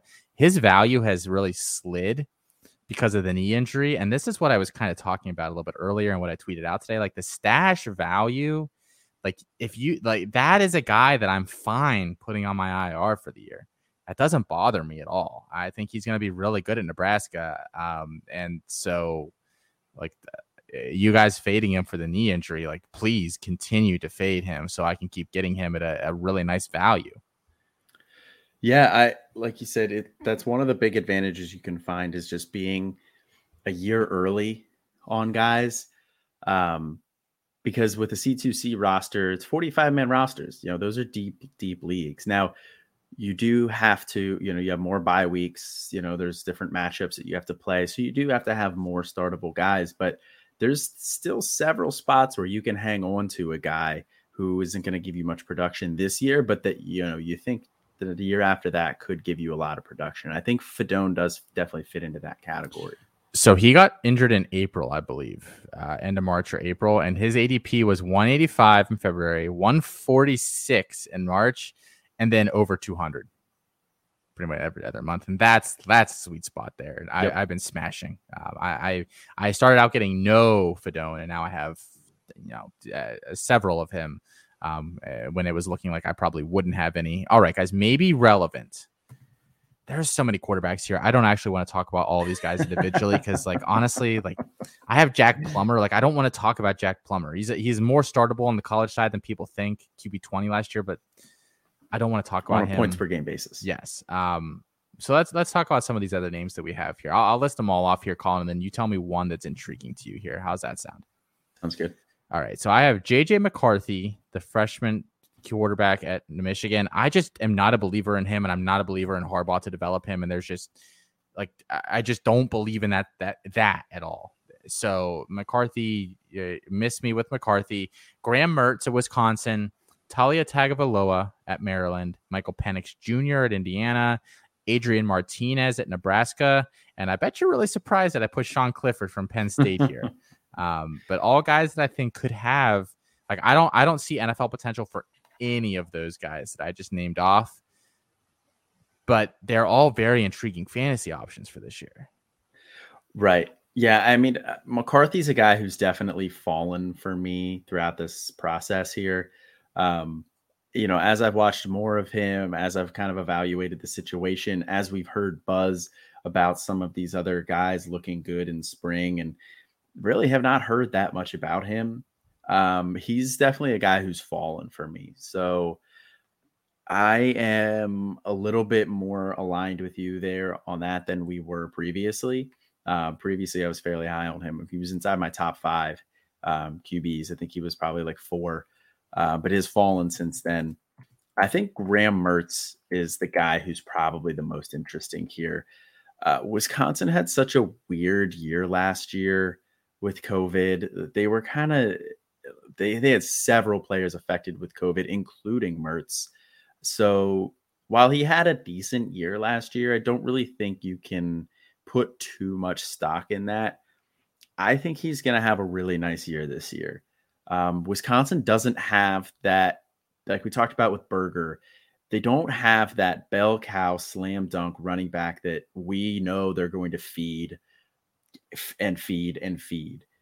Uh, um, we we think it's probably going to be Berger. He's probably going to receive the lion's share of that. And we feel good about it. But I could also see them leaning on Mertz a little bit more. Um, Mertz is a very talented quarterback. Uh, the, uh, the the Pecorino Peyton, uh, I believe, is what uh what you guys were calling him there on Devy Debate. Yeah, because um, Felix comped him to Peyton Manning. Um, I, I think he's very talented. I think he's going to have a nice year this year, and I think he's going to put himself in a situation where you're going to start hearing some draft buzz for him. I don't know how fantasy relevant the Wisconsin quarterback is ever going to be on a on a weekly basis on the college side, but uh, I think he's a guy who could see a nice little rise this year. I think Harrison Bailey is a um, a a a um, a cautionary tale for JJ McCarthy. You know, Bailey played in high school with Ricky White, with Kimani Vidal, with Eric Gilbert and had all this talent around him, and and it's apparently they probably made him look better than he is. JJ McCarthy was at IMG Academy with Malik McClain and Ja'Corey Brooks as his top two receivers, and then had like Kaytron Allen, and they had another back there as well. Um, it, Lovasea Carroll. Yeah. So it's just quarterbacks in high school that have all this talent around them. I think I can't you can't say this is a blanket statement, but you just have to, I think, consider and be more cognizant of the fact that they have all these amazing guys around them that are, you know, getting open, making some, you know, uh, maybe a, 50-50 catch. They they can bail them out. Um, you know, stati- raise their statistical profile. I think these are just things that we have to be cognizant of as we evaluate, and I think that that that could be um, um, you know, that hold him back a little bit. Um, I just want to say I have a lot of Adrian Martinez and I have a lot of Sean Clifford. On zero quarterback, you get to the end of a draft, you're like, who can I plug and play this year? I think those are two guys that I I kind of tend to target because nobody wants them because of how bad they were last year, and I am willing to overlook that um, in order to fill out the rest of my roster. Running back. Well, just say, even as bad as they were last year, uh, Martinez QB 43, Sean Clifford QB 45. So yeah. as bad as they were last year, they, they weren't that bad. Yeah. At fantasy perspective. Yes. Yes, exactly. We don't care how they're doing for well, you care about how Sean Clifford's actually yes. doing. I don't. um I don't care about Adrian Martinez is doing in real life either. Um, a lot of running backs here I no, I don't. Th- I don't see much NFL upside for most of these guys, but I don't want to say that as a blanket statement. You have the two backs at Ohio State, Miyan Williams and Master Teague. We have Keyvone Lee at Penn State. We have Xander Horvath at Purdue. The Northwestern duo, Anthony Tyus and Cam Porter. Um, Tyus, the true freshman, Porter down for the year, and then they have um, um, St. Clair there, I believe is his last name as well. Transferred from Bowling Green. Uh, he, he'll figure into that backfield. Chase Brown from Illinois. Tayon Fleet Davis, who we talked a little bit about earlier from Maryland, Blake Corum from Michigan, Kenneth Walker III from Michigan State, and Isaiah Pacheco, the running back from Rutgers. Um, I don't know, Colin. Do, is there a name that jumps out to you as we kind of read through those? Um, yeah, Anthony Tyus is definitely a guy who's interesting. Um, I can't remember who it was. There's somebody on Twitter who was really hyping him up pretty early in the process. Um, so I apologize. I can't remember who that was, but there was somebody out there hyping him up very early. And with Cam Porter going down, you know, definitely a shame there, but that opens up the opportunity for him. And Northwestern is going to be starting Hunter Johnson at quarterback. Hunter Johnson was absolutely abysmal. Like you have to go, uh, you have to go look up um, the, the, his stats from the year that he started. I think it was 2019 that he started for them, and it was just absolutely terrible. Um, so they are not going to have good quarterback play. I think they're going to have to lean on the running back. They always have good offensive linemen. Um, and I, you know, so I think Tyus is going to have a really nice year this year. Um, now Cam Porter com- comes back after that, then you know maybe they split touches, but um, you know maybe not. Maybe Anthony Tyus seizes that job if he has a really nice year. So I'm not gonna lie. Um, I, I have like one or two Chase Brown. I have one or two Blake Corum, one or two Kenneth Walker, but none of these guys are actually very interesting to me. Um, I just don't like. What's the upside? Yeah, like uh, I mean, Tayon, uh, Jake Funk finishes the RB forty three last year, for example. So I mean, I, I like Fleet Davis as a as a roster rounder outer, and same with you know Chase Brown. You get them in like the last ten rounds, but uh, they're startable some weeks. There's just no NFL upside there. They're not they're not guys that I'm like, oh man, as I'm going down my roster, I have Chase Brown or I have you know Zander Horvath or I. Uh, they're just Corum's the only one I think that has like immense upside, and even then, I'm very skeptical that he actually ever hits that. I, I see a day three running back from him, out of him most likely because he's always going to split touches there. I don't that that backfield's never going to be his, and he's not very big. I think he'll he'll weigh in at like slightly over 200 at the combine or whatever, which is what I think he's at now. He looks pretty maxed out.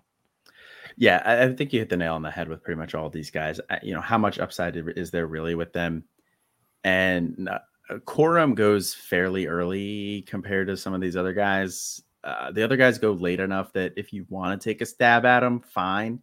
Um, I just am not taking a dart throw on those guys that late. I would much rather go after uh, a guy like a Kamani Vidal or Reese White is another guy who would probably go in that range. I don't have the ADP up here of those guys, but uh, Reese White's another guy who would go, I'm assuming, in that range that I would just rather have over those guys who don't have that high of a ceiling in terms of, um, you know, fantasy production on the college side, and they're not guys I believe in on the on the pro side as well. So outside of Anthony Tyus, I'm out on pretty much all of those guys, and I don't even love Anthony Tyus that much. It's more just the situation that he was in.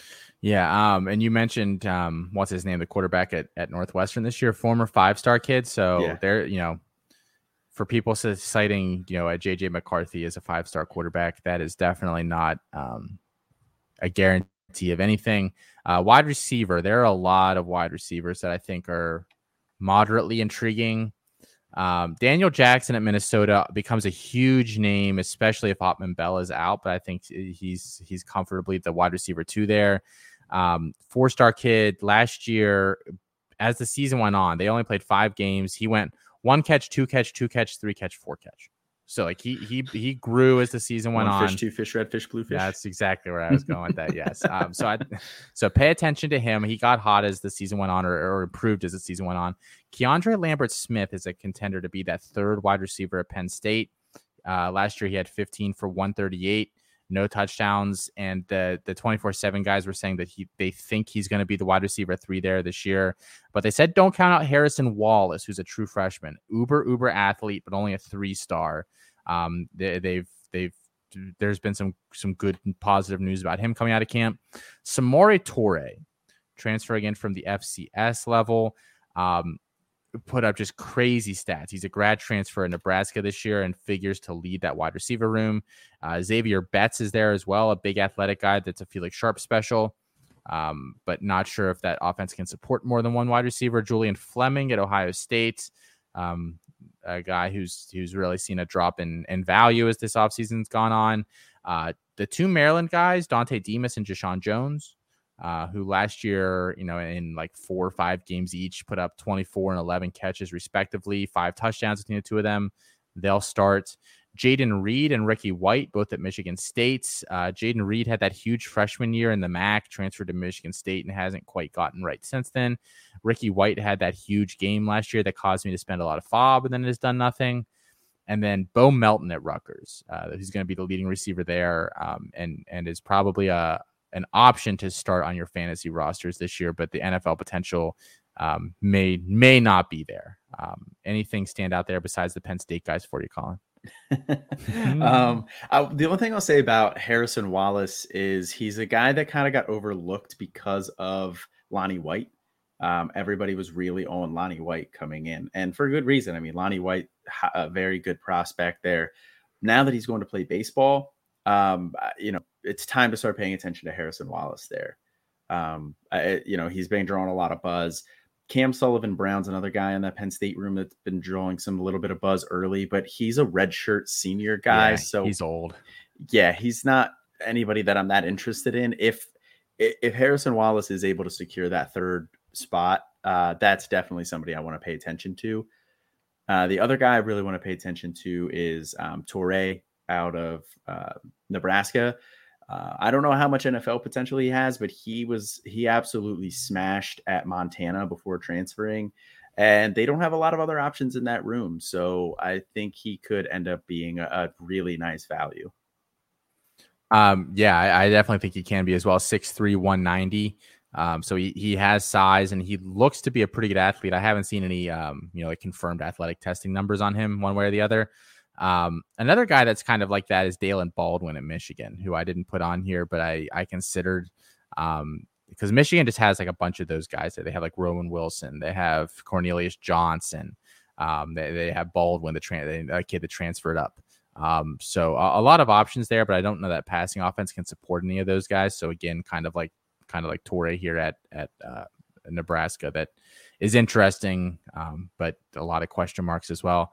Um, I've been fi- like I like. Um, I, I, liked him last year. Um, did a few things. He's he's like one of those skinnier guys. Like he's never going to be this huge hulking, you know, whatever. So that's kind of why Washington, I think, got ahead of him on the depth chart so quickly. But um, I, I want pieces of that offense once all once Allar gets there. Yeah, which sounds really weird to say because Penn State really hasn't overwhelmingly been an offensive force. I know in 2017 they had um, they had Gesicki, um, uh, Saquon, and then they had two guys at receiver as well. I, I, don't know if Hamler was one of them or not, but they, they had two receivers there that were pretty solid. Um, and then since then, it's kind of not been as strong. So, um, but but I I'm in anticipation of Drew Allar getting there. I, I kind of want a couple of those pieces one way or the other. Um, so he's the guy that I'm most interested in.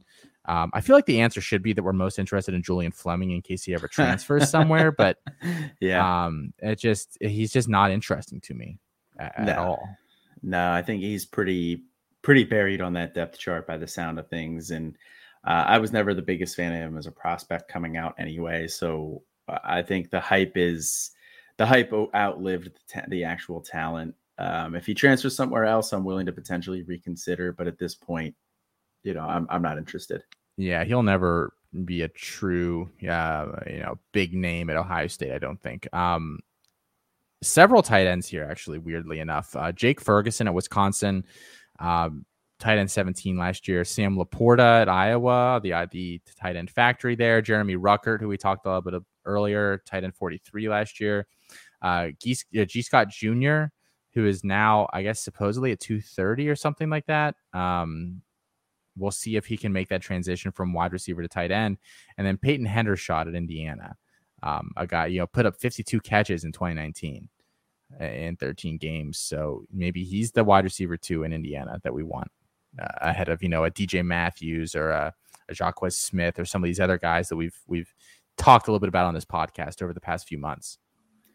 Yeah, I mean, I think there's a decent shot that he's the number two receiving option in that offense, but I don't know how much I want that. Um, I don't know uh, how much NFL potential I see there. He, will probably get drafted. He'll stick on a roster somewhere, but um, not really all that interested in in any of these guys, to be honest. Gee Scott is intriguing for sure because uh, I do like wide receiver converted to tight end type guys.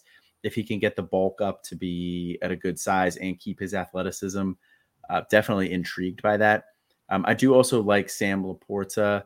Like I mentioned, Ihmir Smith-Marsette is now no longer uh, there with Iowa. He, he's in the NFL now. So they are kind of lacking a, a, top option in that passing game. I could see LaPorta stepping in and being that option. And uh, he's a guy who I think does have some NFL potential as well.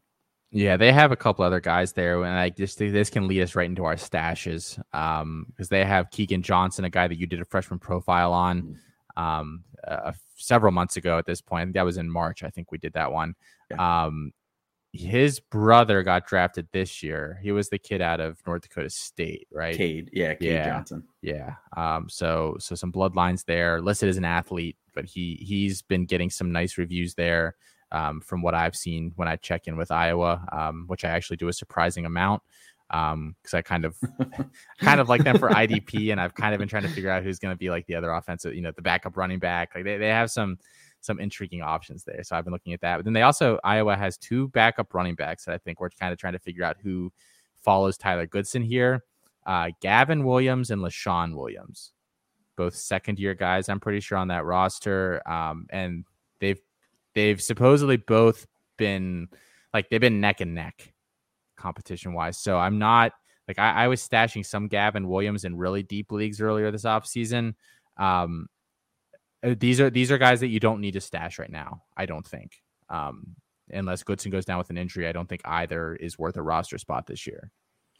Yeah, I'd agree with that. But um, you know, like we've mentioned a couple times before, you always got to keep an eye towards the future. So towards the end of the year, if it, you know, you start noticing Gavin Williams pull away and get some more options or carries there, or or Leshon Williams pull away towards the end of the year and kind of establish himself as the number two guy, it's definitely a guy to pick up towards the end of the year with an eye towards 2022.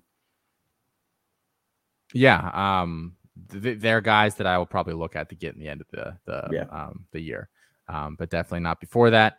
Um, some other stashes. I, I, guess at this point, if you've noticed, we haven't talked about uh, about Quinn Ewers at all.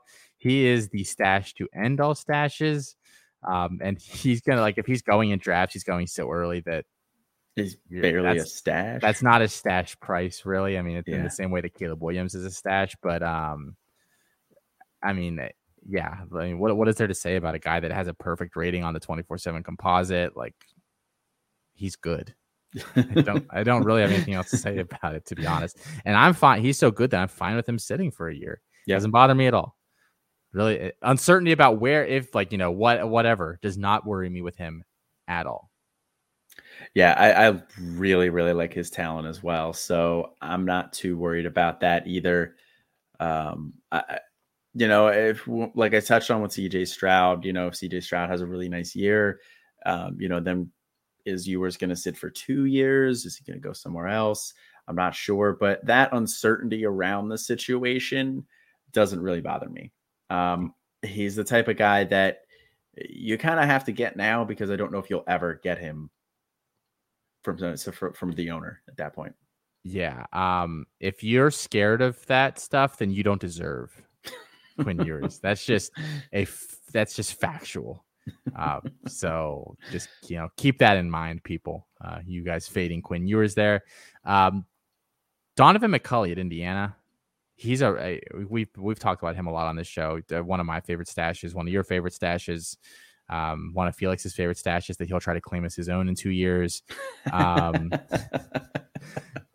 really good player, really good player. Um, big athletic, like the kind of guy that should thrive at a school that's not going to surround him with the best of the best. Like he probably wouldn't fit in that well at an at an Alabama or, or something like that, but uh, Indiana I think could be a nice home for him. Yeah, he's a guy I like a lot too. He's a guy that I've been stashing in, in several places as well. Yeah. Um, Luke Lachey, I believe is how you say his last name. That uh, he's a younger tight end. He figures to uh, Iowa figures to be the next guy up after Sam LaPorta.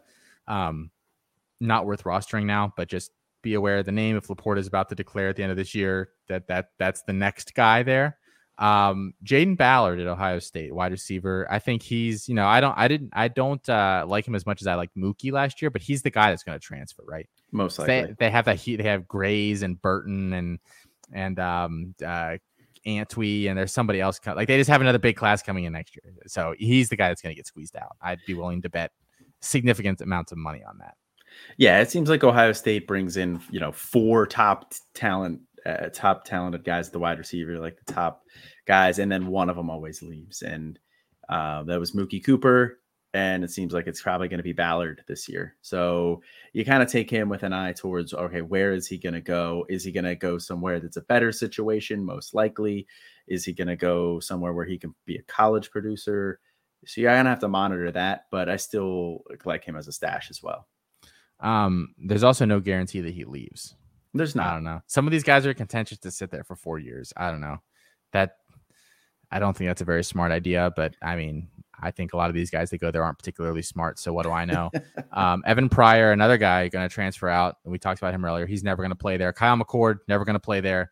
Wow, shit, there's a pattern emerging here. I wonder what it is Jack at Ohio Miller. State.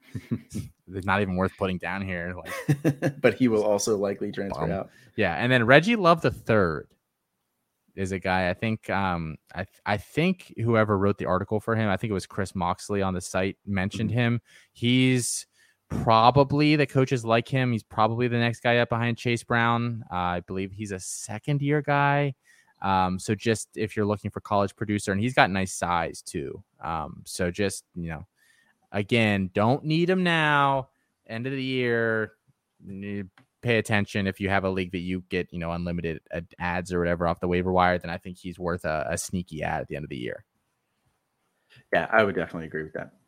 Cool. All right, guys. So that is the Big Ten. Well, I guess I mean we talked about our avoids. Is there anybody else that you want to talk about that you're avoiding at their current cost? Um, not really. I'm kind of avoiding Blake Corum. We didn't really mention him too much as in terms of an avoid. His, his Um, ADP has dropped like 70 this offseason. I looked at it it? earlier. Yeah, he started out at like 150 and now he's Yeah. below 200. And Now Okay. that's a price I'm willing to pay. That 150 was probably slightly Yeah. steep for him at the beginning Okay. of the offseason. That's kind of where I was still picturing him at, it's in that 150 range. If he's down into 200, it, uh, okay, no longer an avoid. Um, That carry on. surprised me. Yeah, it Carry on. surprised me. Um, yeah, I, I I think we kind of hit on all of our avoids, um, or all of my avoids at least. Um, so yeah, that's gonna be tonight's show, guys. Um, two more conferences left. Um, right? Yes. Yeah, Pac Yeah, that- 12 that- and SEC. Yeah, Pac-12 will be next, and then we'll wrap it up with the SEC. Um, that will get you guys. Uh, so this weekend coming up is week zero. There's four games, so we figure it's not going to hurt if we, you know, continue the SEC series on through Monday or yeah, Right. through Is there- Saturday, Monday. Any SEC teams that play week one? No, Yeah, I don't think so. The only No. Pac 12 team is UCLA, right? yeah, yeah. Okay. And then there's what Fresno, Fresno, UConn, UTEP, New Mexico State, Yeah. uh, Hawaii, UCLA, and then Nebraska, Illinois. I Yeah. think are the four games. Um, can you tell I'm ready for college football to be here? That I knew what all four of those were um, off the top of my head. so, um, but yeah, that's gonna do it for tonight's show, guys. Um, make sure that you're checking in with all of the other stuff we've got going on at the website. And we're really ramping it up here, guys. And next weekend is the the kickoff of our two live shows. Um, the tailgate in the morning, 10 a.m. sharp. Um, and then the coast to coast at, in the evening um, or at night at, at 10 10 p.m. Uh, or later uh, will be the start time there, and we're really looking forward to both of those shows with you guys. yeah, that's going to be a lot of fun. I'm really excited for that. I got a new webcam, got a new piece for my mic, um, all ready for that. Did you find a way to like lock your dog outside for a couple hours or? no, no. The only time he's ever uh, uh, annoying on the pod is if uh, if, if Becca's not here to to keep him entertained because I can't close him out of the room because then he'll just paw at the door and you'll hear that in the background. So I kind of have to hope he just sleeps. Oh, that's that here. pawing sound. I was I was about to call the police, so I'm glad it's just that's just him sitting outside the door there. I mean, that's that's what I want you to think. Ah, okay. All right. Wow, you played that off really well. All right, And yeah, guys. smooth. that's that's me. beyond Mr. beyond Smooth. the live guys, we've got all the podcasts. Why, why why wait till Sunday comes back this week? Chris Moxley, Alfred Fernandez doing all your DFS content. Um, we have the fantasy football roundtable, Devy debates. We've got tons of articles coming up. Jarek is working on something very cool data wise that's going to be coming out soon. Um, betting content. The Discord is really starting to, you know, it's been hopping all all off season, but you know, getting the last minute preparations in there. Um, so just a lot of fun stuff. If you guys haven't checked in yet, uh, please do so. Um, but beyond that, guys, uh, I am Austin. And this is Colin. I enjoy the week, guys.